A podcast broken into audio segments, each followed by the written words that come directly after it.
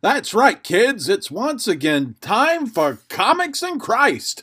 And in today's episode, resetting Mike Tyson. When I was a kid, my favorite toy, my favorite gaming system, I had a Nintendo Entertainment System. It was the first um, Nintendo video game that you could plug into your phone. Now, my life goes all the way back to the Atari 2600, which is recognized as the first video game system uh, uh, for in home use. But when I was in my teenage years, uh, 16, 17, 18 years old, I had my Nintendo Entertainment System, and I, I used to love playing Mario Brothers, and there were all sorts of baseball games and different wrestling games that I would play, different strategy and role playing games that I would play. And my and my favorite game that I played was Mike Tyson's Punch Out. And Mike Tyson's Punch Out becomes a very important conversation piece for this because one of the one of the great tools on the Nintendo enter, uh, Entertainment System was the reset button, and there were so many times, especially when I finally got to the game where I got to the final match, and you get to play against Mike Tyson, and if Mike Tyson hit you once, you got knocked down. It, I just remember the, the pain and the frustration of every time that I started fighting Mike Tyson and what I got to do because of that reset button, instead of losing the match, I would hit the reset button. I would go in and, and type in the, the secret code that you could find from the Nintendo Power magazine. And I'd put in the secret code and I can go back and I could fight Mike Tyson again. So I kind of had this this long standing of these these frustrating moments that I could just go hit the reset button and I could go back over and start again. So for so many years, I've used that narrative as an idea for the end of the year. I've always shared in different ways, either a children's message or some kind of altered conversation in a sermon, the idea of it's the end of the year, you hit the reset button, and then you move into the new year afresh and new and try everything in a new way and and to not let the mistakes of the past become an anchor in the future. That that's how that I have normally held these end of the year uh, sermons. But this year's different. This year we definitely have a new thing that we are going to be carrying with us into 2021. Uh, we have the worldwide uh, pandemic. We've got the worldwide COVID concerns still with with the vaccines uh, beginning to emerge. If I've already shared this, uh, let me apologize for repeating it. But if I read correctly in the newspaper articles, December seventh, uh, 2020, the the first person took the first shot of what was con- what is considered probably the vaccine that will move forward. So we're all in a prayerful place, waiting to see how it goes for this this dear lady. But this year we can't really just hit a reset button and and say, okay, next year I'm going to do everything different, because this year we're taking over one of our problems with this. So in the past, when I shared this idea of hitting the reset button, and I would go back fresh and anew as Little Mac going into my boxing match with Mike Tyson, I said, now we get to start over and try again and see see if we get a different outcome. But never more than this year have I realized that there was something else happening every time that I hit the reset button. Every time I hit the reset button, I was a different person when I went back for my rematch against Mike Tyson. I've learned I learned a different trick. I learned a different strategy. I began to have new ideas on what to do when I hit that reset button and went back for another try. We exist in that right now.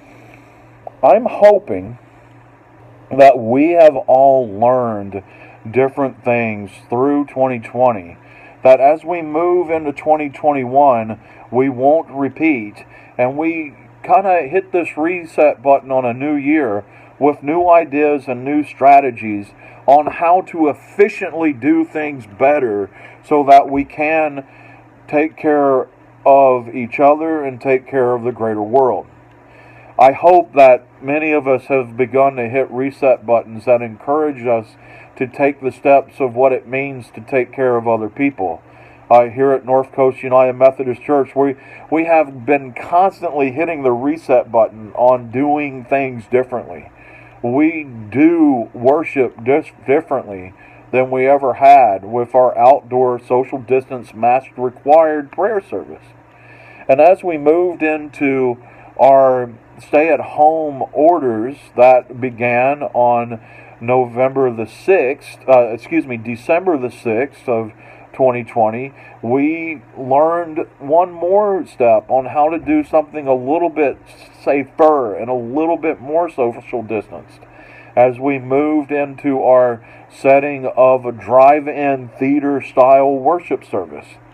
Now, not even outside and worrying about germs being carried in the air, we are in our cars, and you know what? In your cars, there's some blessings to that. I, I hear the longing and the desires of singing along. I hear the longing and the desires of reciting out loud the Lord's Prayer. And now that we're in the this new order and we're doing things in the drive-in theater style, we have friends here present in their cars and they can do that because they're uberly social distanced and within their own environment.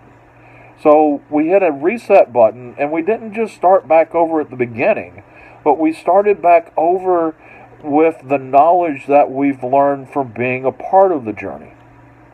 Again, just like my my adventures with my boxing matches against Mike Tyson on Mike Tyson's Punch Out. Every time that I hit that reset button, I did not go back as if I was boxing him the first time. I went back learning the move set and learning his his statistics, his tactics, and was able to make new decisions based on what I learned. Yes, I did get frustrated and hit the reset button, but within that frustration was learning, and within that learning was change, and within that change, a, a person who finally beat Mike Tyson on Mike Tyson's Punch Out. I want us to think about that too, because it's not just a willingness to change and to learn about new ways to do things and allow our lives to be changed and altered because we're doing things differently. There has to be a willingness to learn. I mean, we even look at the scripture and we see what it means to study to show thyself approved, rightly dividing the word of truth. It's not just the a statement of saying this is what the Bible says, so it's what I'm going to do. It's a challenge to learn and study, to dissect the history, to do the biblical exegesis, to learn why certain things were shared at certain times. And a statement is not always a, a, blanket statement, but sometimes it's a statement for a very specific reason and a very specific event. And as we as we dissect the scripture, as we learn and grow, we learn how to use scripture properly so that we can sometimes hit reset buttons and go back and care for people better at a better level. That's what I want us to hold on to. This isn't a year that we're going to hit a reset button and leave stuff behind. There's at least one thing that we all know that's going to come into 2021 with us. But I hope we find through this the challenge that yes, we can hit the reset button and it'll be the start of 2021. But I hope that we find ourselves changed and transformed because of the journey we went through in 2020. And I hope that we don't just find ourselves changed and transformed. I hope we take the time to really learn, to really dissect, to truly try to understand why things happen, what we learned because of things happening, and when we learn from them, we change our path and do things differently. And through doing things differently, we grow and we truly take care of others on a truly different level. That's what I want you to hold on to in this last Bible study of the year. And I'm not even going to try to drag this out to 20 minutes. We have a place for reset buttons right now. Let's hit them. But let's don't hit them and start back at the beginning. Let's hit them with everything that we've learned, everything that has changed us, and learn it in such a way that we can go into 2021 with new people, as new people, with new strategies, and we can do things in a different way. And we don't fumble ourselves back to the beginning, but we can progress forward because of what we've learned and how that we have been transformed through God's care in all situations. My name is the Reverend Michael Drew Davis, and that was our reflection on Sunday for December 29th. May the peace of the Lord Jesus Christ be with you as we embark into the new year. And let's hit our reset buttons, but let's don't start back at the very beginning. Let's grow and learn and keep progressing forward as we face new challenges and face them in a new way through the guidance and care of Jesus Christ. Amen. This has been a presentation of DWO Podcasting.